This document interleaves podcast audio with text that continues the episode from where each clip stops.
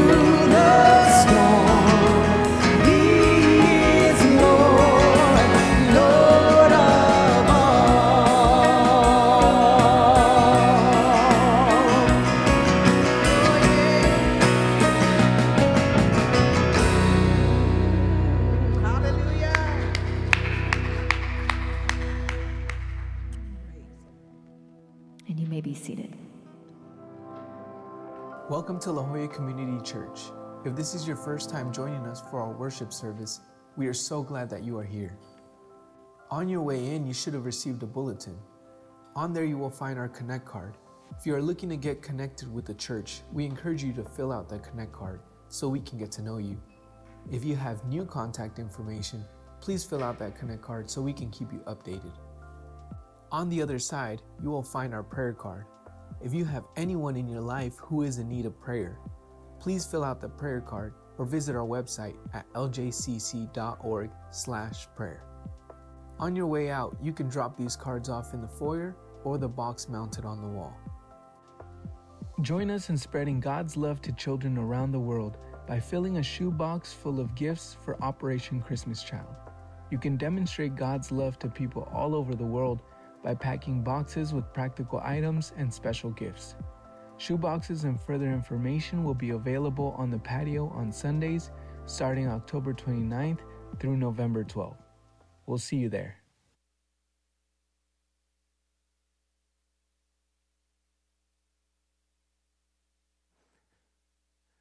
Well, good morning. Welcome to worship. We're going to be celebrating communion today.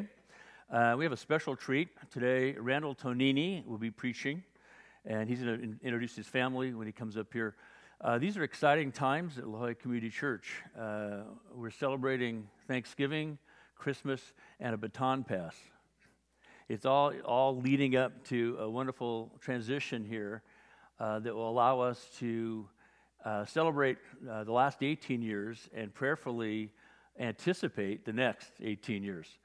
And so it's really a great day. We have just finished, as of last week, a series where we're asking seven primal questions.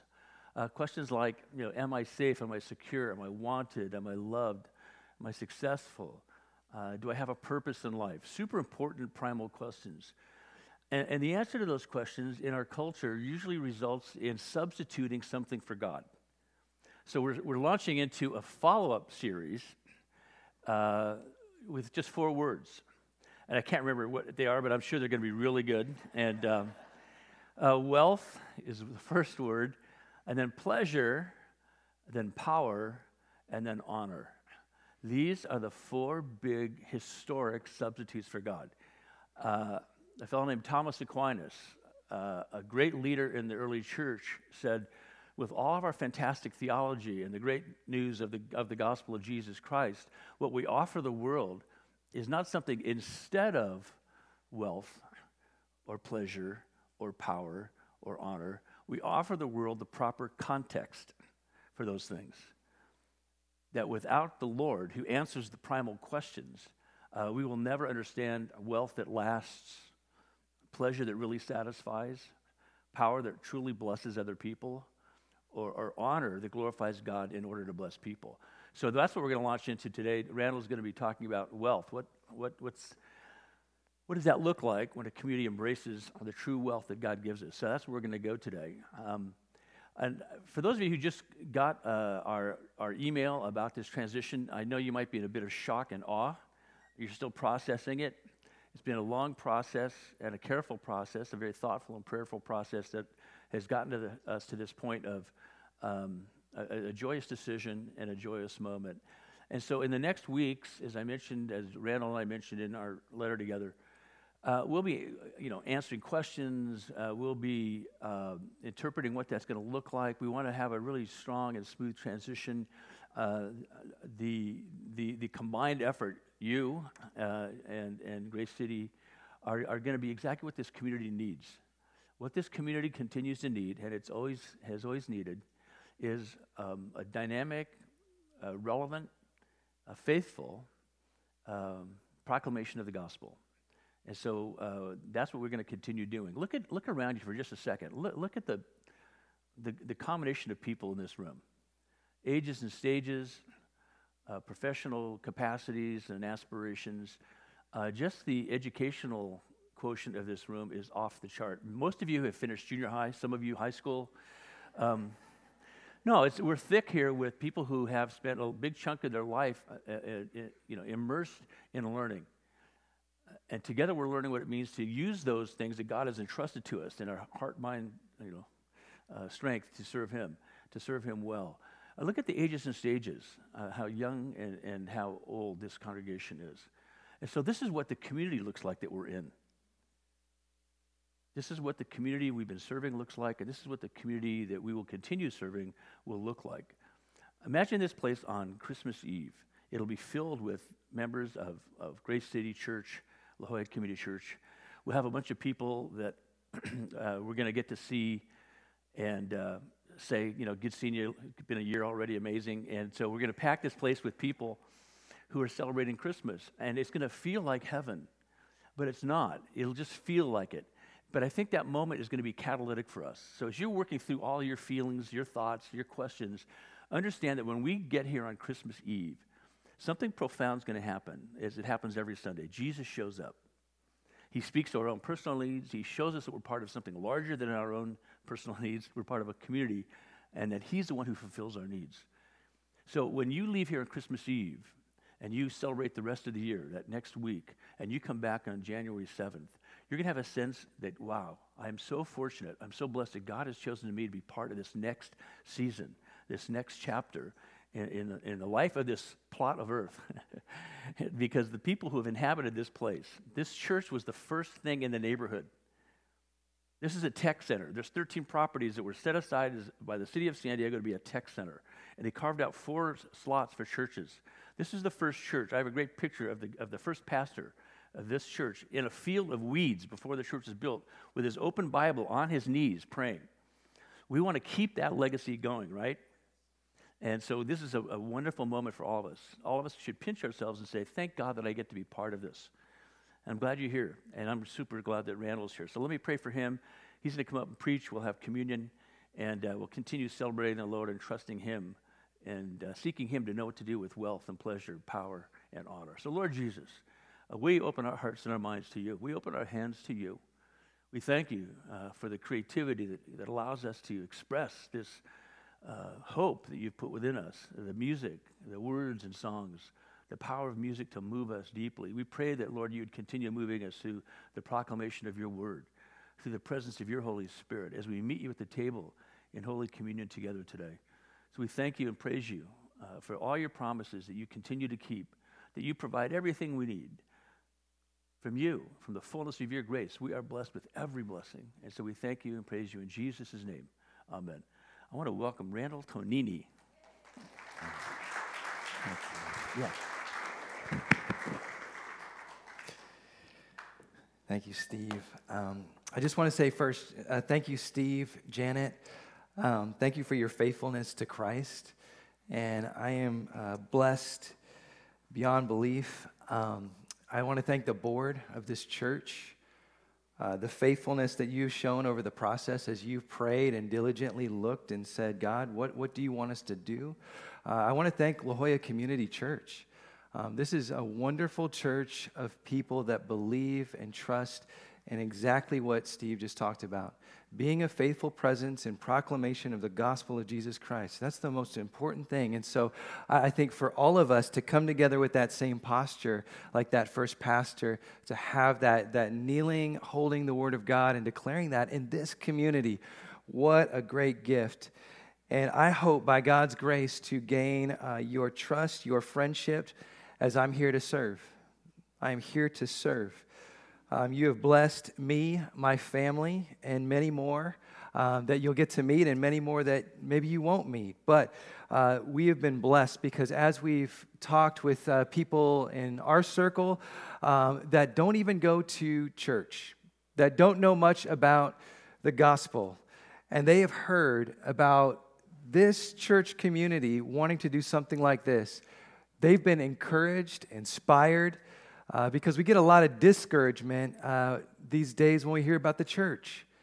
But to hear a unity happening and people saying, you know what, we really believe what this says, and showing the love and grace of God, it's inspiring people, and my hope is that they will come to know Jesus. So I want to introduce my family. You guys can come on up here real quick. This is my beautiful wife, Laura. We've been married for 18 years. She is a woman who I have grown so much from, just being able to see that Jesus is real in her life. She's a school teacher, teaches at La Jolla Country Day School, teaches kindergarten. How many years have you been? 7 years? Yeah, 7 years. These are my kids. My middle child, Elle, she's 11, and then Ava, she's 10, and then our son, Kai, is 13, and they all go to school across the street as well. And so we're just very blessed to be in this community and very thankful for this moment. So thank you for having us this morning.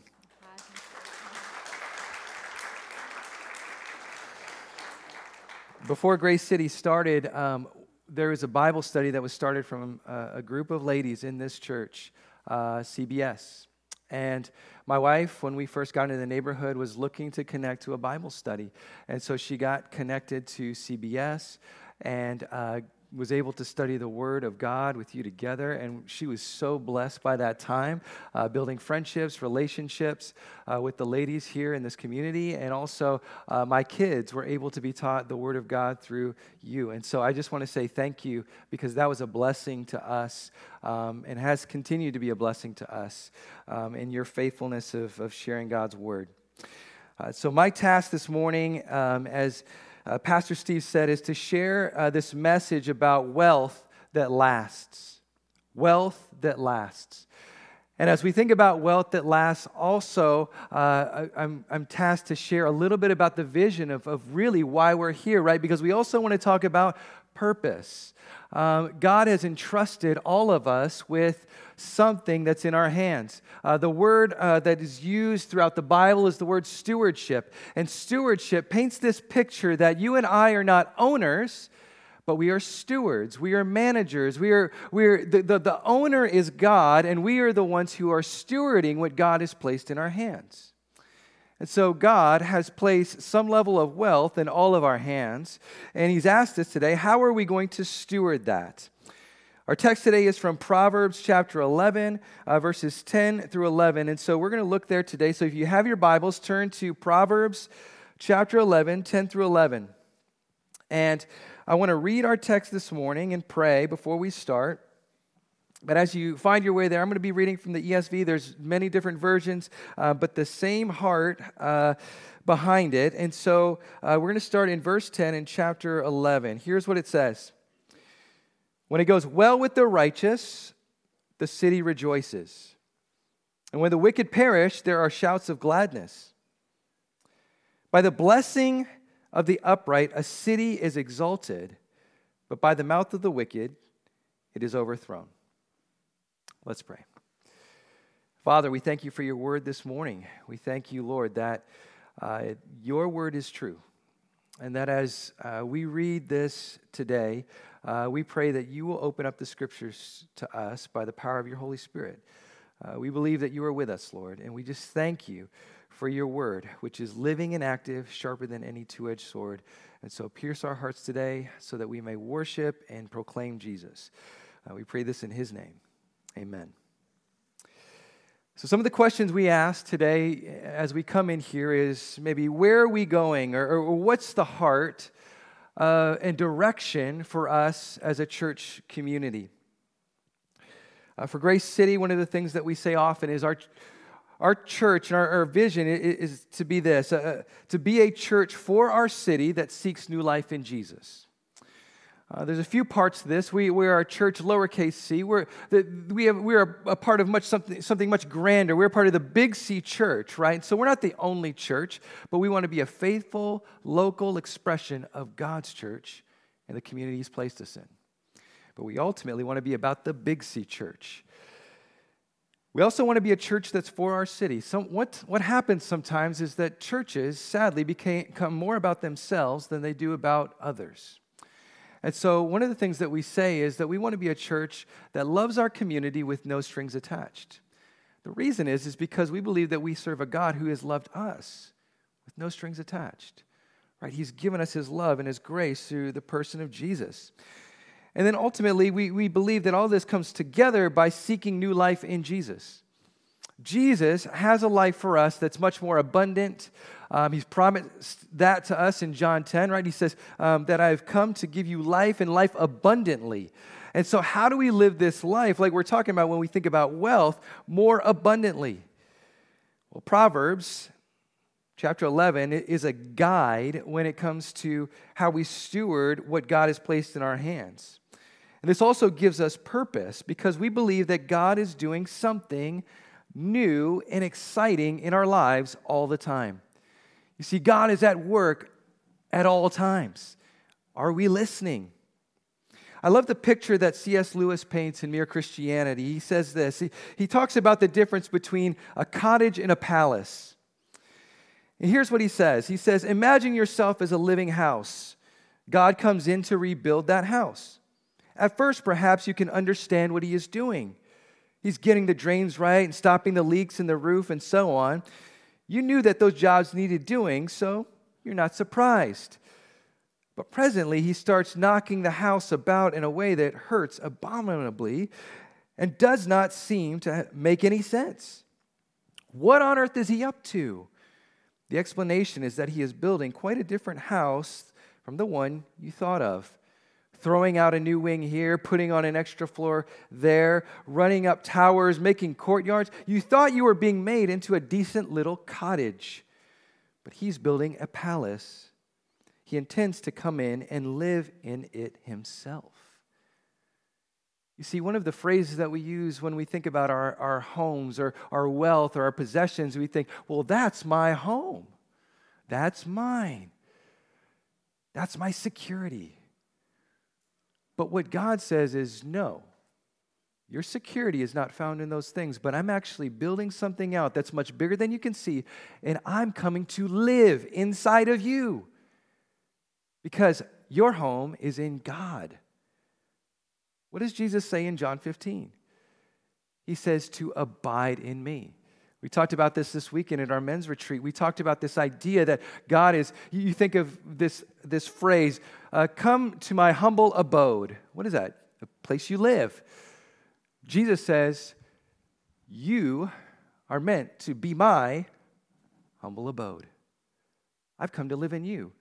See, what all of this is about at the end of the day, it's about people. It's about God building his people up and coming to live in us. And so Proverbs 11, 10 through 11, what does that have to do with what we're talking about here? Well, to give some background, the book of Proverbs is mainly written by King Solomon. It tells us that in Proverbs 1:1, the Proverbs of Solomon, son of David, king of Israel. And so what we get here is royal wisdom. This is someone who's accomplished and done more than we could ever imagine. And God has tasked him with writing down these words for us today to pass on this wisdom. And so as we come to this text today, we need to know that this is wisdom that has been vetted, right? This is God's wisdom. Solomon got this kind of wisdom because he asked God. We find this out in 2 Chronicles 1, 1 Kings 3, where he asked God. God says, you can ask for anything. I'm going to give you wisdom. That's what he wanted, wisdom. So this ancient text today gives us this beautiful picture of God's vision for his people, living as people. In particular, it says for the city. Did you see that? It says city here. And so when we think of cities, cities did not come up in the minds of people, but actually the mind of God. God created cities. And so God is meant to be at the center of the cities to worship and honor him. And that's actually what we see at the end in the book of Revelation. But it also teaches us to live as a people that steward things well so that the wealth that we have lasts. It's eternal. It's used for kingdom purposes. So what does that look like? Well, let's ask three questions from the text today. And so if you're writing down notes, the first one is this. Number one, if we're reading this text, who are the righteous? Number two, how do they live? And number three, what are the results? So we break down this text today for these 3 points. Who are the righteous? How do they live? And what are the results? So the first one is, who are the righteous? Look at verse 10. When it goes well with the righteous. Now, what's happening here? Well, first it says, when it goes well. One commentator, Bruce Waltke, says that prosperity sums up all the concrete manifestations of the things people desire, right? So there's things that we desire. God knows that. Talks about that in the Sermon on the Mount. Like, God knows our needs. But here's what he ends with. He says, ultimately, their prosperity is not at humanity's disposal, but due to God's grace. Due to God's grace. That what God has placed in our hands is not because of ourselves, but it's actually by the grace of God. When we think about grace, grace is the undeserved favor and kindness of God upon our lives. We didn't earn it. See, when we think about prosperity in our lives, many times we go to think first, it's, I did that. I accomplished that. It's mine because all of the things that I've done. But the Apostle Paul says, what do you have that you did not receive?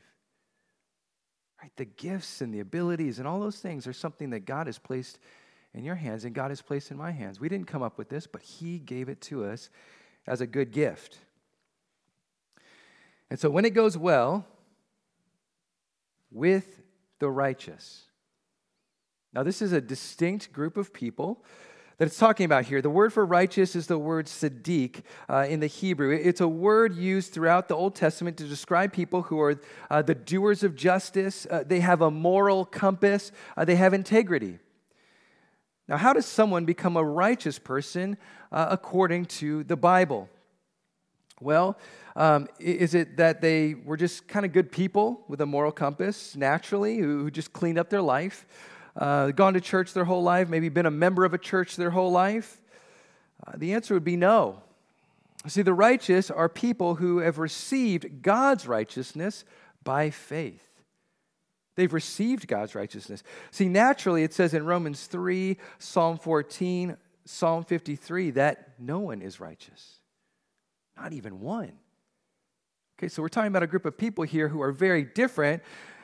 How did they become this way? It's because of God. God did that. Psalm 37:39 says, the salvation of the righteous is from the Lord.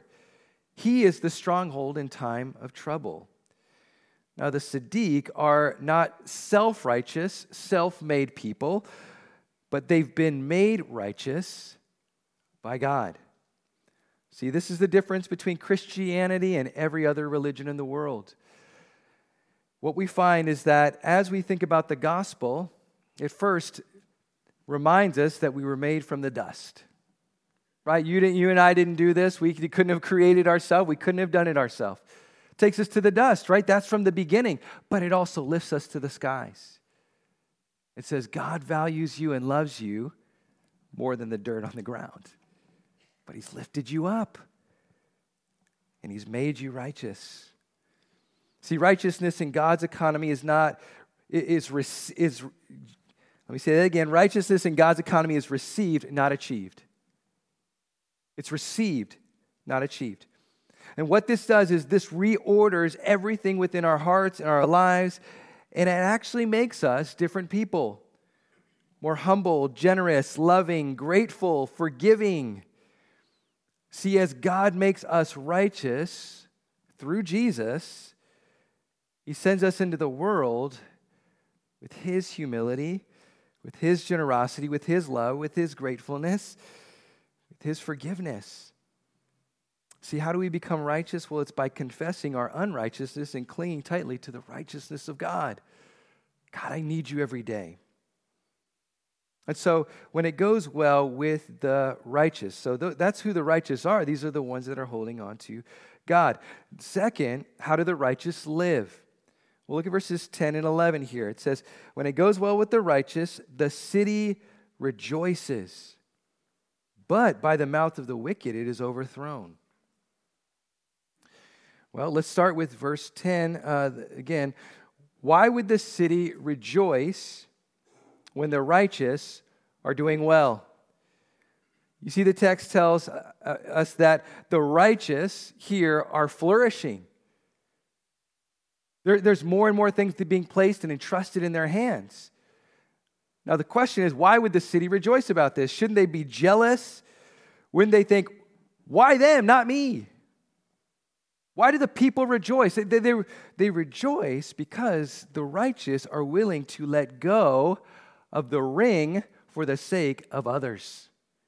You say, what do I mean? What do you mean by that? Well, at the beginning of the film, The Fellowship of the Rings, which is based on the fantasy book series by J.R.R. Tolkien. The Lord of the Rings, Gandalf, is this old sage, and he's speaking with Bilbo Baggins, a friend he's known for a long time, who carries this powerful ring. And Gandalf says to him, I think you should leave the ring behind, Bilbo. Is that so hard? Bilbo says, well, no and yes. Now that it comes to it, I don't feel like parting with it. It's mine. I found it. It came to me. Gandalf says, there's no need to get angry. Bilbo comes back, well, if I'm angry, it's your fault. It's mine, my business, my precious. Gandalf says precious. It's been called that before, but not by you. Bilbo says, oh, what business is it of yours what I do with my things? Gandalf says, I think you've had that ring quite long enough. And then Bilbo says, you want it for yourself. And if you've seen this scene in the movie, Gandalf starts to become bigger and more intimidating and says this, do not take me for some conjurer of cheap tricks. I'm not trying to rob you. I'm trying to help you. When the righteous let go of the ring and entrust it over to God, we find that God is not there trying to hurt us, but he's actually trying to help us. See, you and I weren't meant to carry that ring. Now back to the question, why do the people rejoice? Well, Amy Sherman says this. She says, the Sadiqim, or the Sadiq, the righteous, are defined as those who are so in love with God and his kingdom that they steward everything they have, their assets, their social position, their vocational skills, their power, their gifts, their prosperity, not for self-enrichment, not for the purpose of self-aggrandizement, but for the common good. And when the people at the top of the city act like this, then of course the whole city rejoices. The people at the bottom rejoice because they benefit. By the way the Sadiqim stewards their gifts, they make life better for everyone. The righteous. See, they don't see things as their own, but as God's. And through that, the city is blessed. See, they share the wealth, opportunity, possessions they have with others. You see, this is about action. The righteous are tangibly making a difference and decisions that aren't for themselves, but for the good of others. And they're not just talking about it. They're getting out there. Have you ever been blessed by someone who didn't need to do something, but they did it for you anyway? For your good, not for their own. It's life-changing. Verse 11 is a contrast of the righteous, and here's what it says. But by the mouth of the wicked, it is overthrown. The verse tells us about what the Bible describes as the wicked, and we'll recognize them by their words. See, words are powerful. Lies, deception, gossip, manipulation. The mouth of the wicked. Now, do you know the thing about those who love causing dissension and controversy? They usually have a lot to say, but don't do much to help others. They're not really there to build others up. See, this verse says that type of attitude can either build up a city or destroy it. Bible scholar Bruce Waltke points out, he says that the Bible says that the very definition of righteous people is that they disadvantage themselves to advantage others, while the wicked are willing to disadvantage the community to advantage themselves. But as believers in Jesus, we are not called to sit back, criticize, or consume for our own sake, but we're called to jump in and help those in need. Lastly, what's the result? When it goes well with the righteous, the city rejoices. By the blessing of the upright, a city is exalted. The result of righteous people that disadvantage themselves for the sake of others is twofold. It says that there's rejoicing. The city rejoices. Now, the word rejoice in verse 10 is this little verse that helps us understand something that's much deeper, and it is built in not just temporary happiness, but real joy. Again, Amy Sherman says this. She says, now the word rejoice in verse 10 is very important. It's a unique term used only one other time in the Old Testament.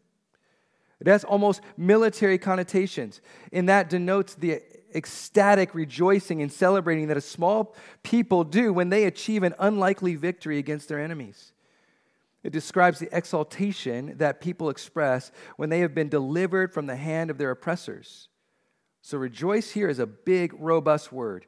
It's a deep, passionate rejoicing, not the rejoicing of happy birthday party, but V-Day rejoicing, dancing in the streets of Paris dancing. The war is over. We've won. Rejoicing. My grandfather, Henry Joseph Tonini, was a prisoner of war in World War II. He was a part of what was famously called the March. It was 80,000 POWs that were forced to march through Poland, Czechoslovakia, Germany, in extreme winter conditions. It was over a 4-month span. And one day, my grandfather was opening up to my cousin and told him, he said, "Hey, while I was marching, I was ready to give up." See, he'd gotten hit in the back, and there's this huge flesh wound on his back, and he's bleeding out, and he's marching. His feet are hurting. Just everything is falling apart. And he said, as he was marching, ready to give up, he looked down into the snow and found a cross. And he picked up that cross. And he said the moment he picked up that cross, it gave him hope that he was going to survive. And not too long later, he was rescued. See, I wouldn't be here today if it wasn't for that cross in the snow. If that hope that he'd given up on, but was found in the cross that he'd found, and I know to be Jesus Christ, wasn't there that day. And the celebration that he felt in his heart and that ensued from that point, bless not just him in that moment and those that were saved, but still blesses me today. See, what did Jesus come to do?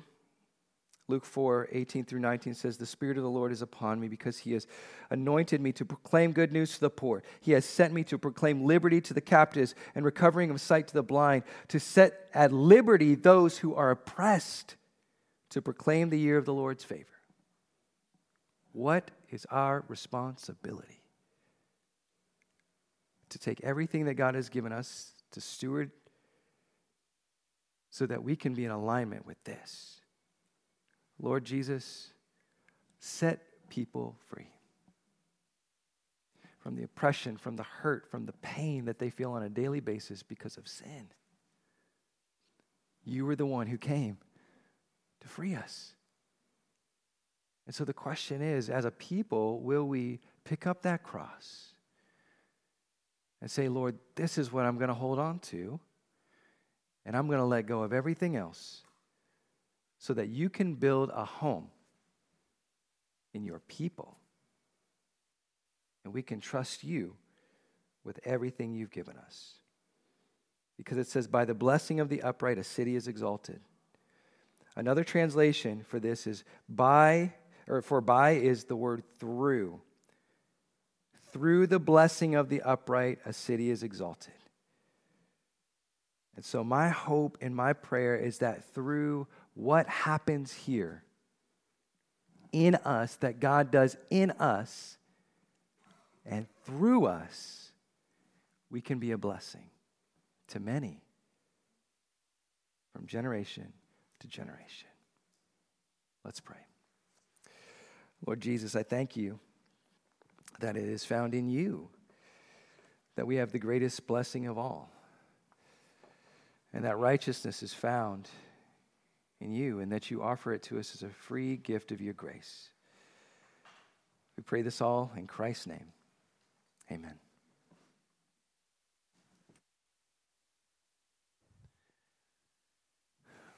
Good word, Randall. Thank you. On the night that he was betrayed, Jesus brought his disciples together for that final meal called the Last Supper.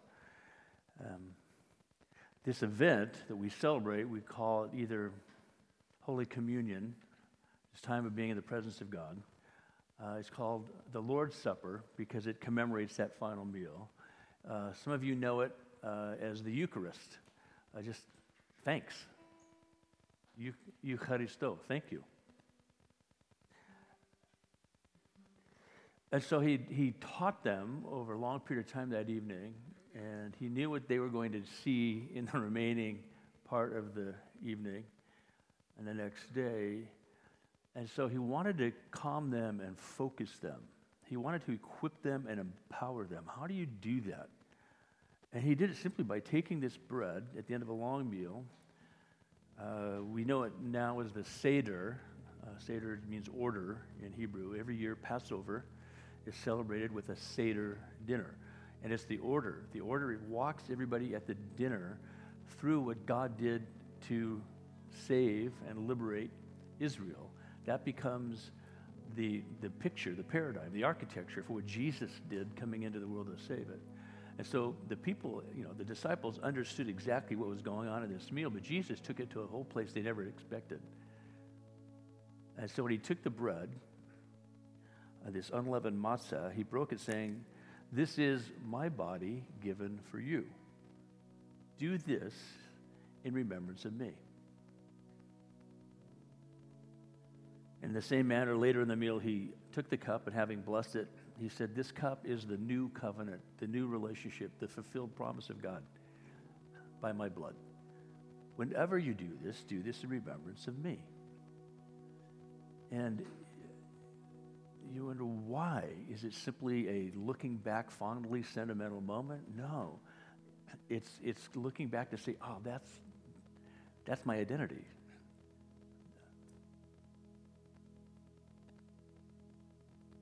Is it a superstitious thing? Gosh, if we don't do this, things won't go well. No. It's a grounding, reorienting, reframing, refocusing moment to say, that's right, it's the Lord whom I serve. It's the Lord who saves me. That's why Jesus in the Sermon on the Mount could say, don't save up your treasure in things that moths or rust or anything else can deface or spoil, or thieves can break in and steal. Seek first the kingdom of God, and everything else will follow. Everything that you need, the desires of your heart will be fulfilled. And you'll have the wealth that lasts. So this is the promise in Holy Communion. This is the wealth that lasts. It's as if he puts the ring on our finger and says, you are my beloved. You belong to me. Whenever you're panicked, whenever you're confused, whenever you're conflicted, whenever you feel like you need to compromise, dilute, and disobey my word, remember, I belong to him. So that's why he says, do this in remembrance of me. We keep doing it because it's a present reality. It's a deep, deep mystery wrapped in an enigma. God himself comes into the world somehow, fully God, fully man. He sacrifices himself for us. He is the atoning sacrifice for our sin. And then he says, I will be with you always. You're saved, as Randall said, for a purpose, to do something in you, to do something through you. And so that's what we want to remember every time we gather as his people. I need to remember who I am because he is present in these elements. He's not bound by them. He's not diminished in them. He's not captured within them. But somehow God is in this place and God is in this moment. And as you receive this bread, this cup, know that God is with you. God is in you. God is for you. We can't explain it away. We can't resolve it, so it's super simple to understand. All we can say is we stand, sit, kneel, prostrate ourselves before a mystery. That God is here, God is with us, God is enough.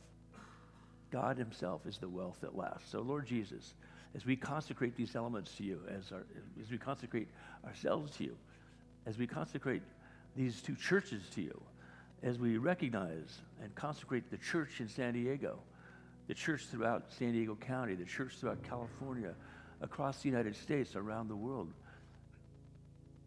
Lord, raise up the righteous to bless the city, to bless the counties, to bless the states, to bless the country. We pray for a wave, a beautiful, refreshing, powerful, uplifting wave of renewal and revival to sweep through these congregations and this country and this whole world. And so, Lord, as we come before you, we recognize that you are everything we need, everything we yearn for. Your sufficiency is more than sufficient. Your enough is way more than enough. And by your grace, we are absolutely healed and saved and sanctified for a purpose, for a mission, to walk with you, to love you, to enjoy you, and out of that, to bless the city and bless the world in your name. You're the one blessing it. We get to walk with you as partners in this incredible exercise of remembering who we are, to whom we belong, and what our great purpose is in you. So we pray this and commit ourselves to you in Jesus' high and holy name. Amen. So if the people serving communion would come forward, and, you know, we normally would offer bread and a cup. In this case, because of COVID and beyond, we've sort of sanitized it. But nonetheless, let God meet you. Take that little kit and go back to your seat and reflect on it. How does God want to meet you? Let this be not only a moment to receive his grace and be renewed in it, but to offer yourself to him. And then the music will play. We'll worship him in music and song, and then we'll give you a benediction as you go. So come forward whenever you're ready to receive Holy Communion.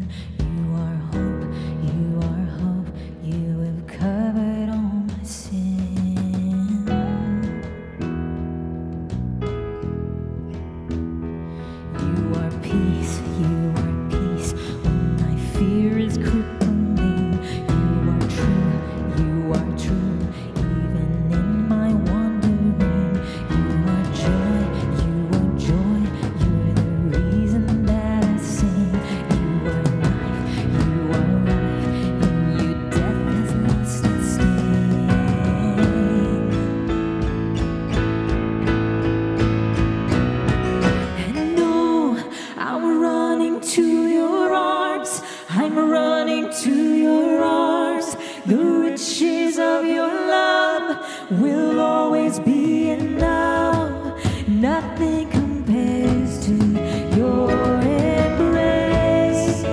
Light of the world forever reign. You want more, words will never say. You are Lord, all creation will proclaim. You are here, in your presence I'm made whole. You are God, of all else I'm letting go. And though I've run into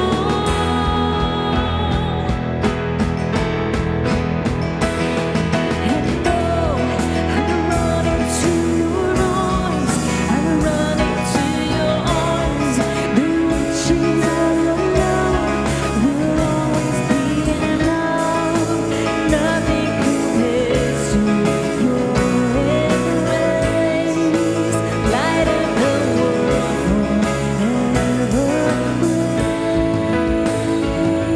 reign.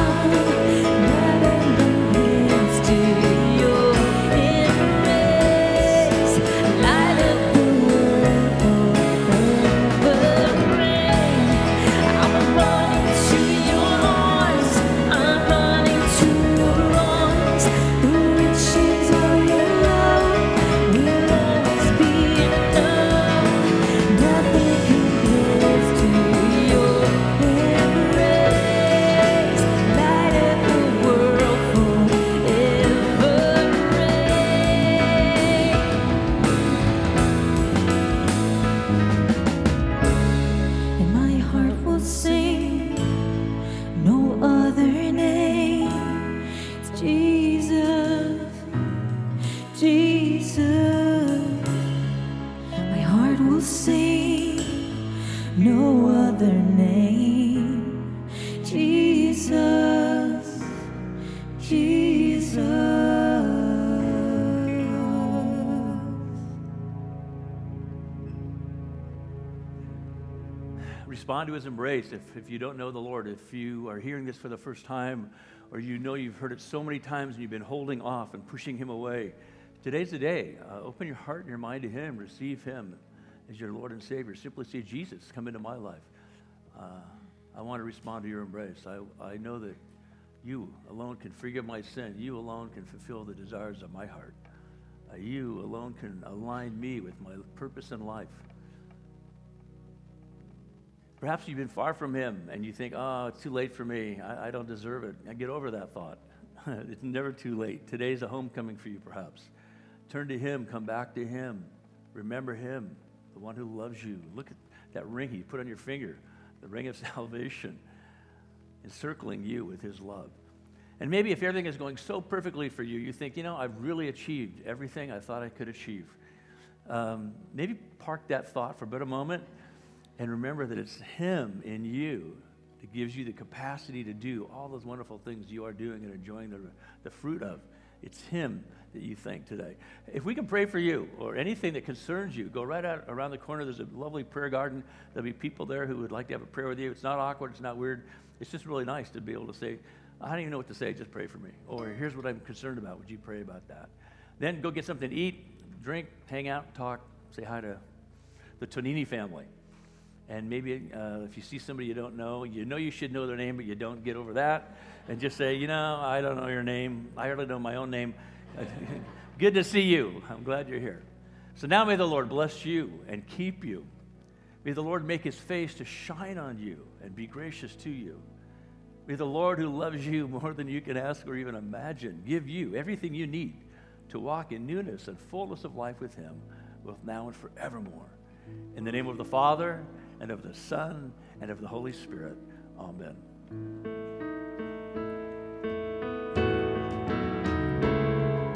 My heart will sing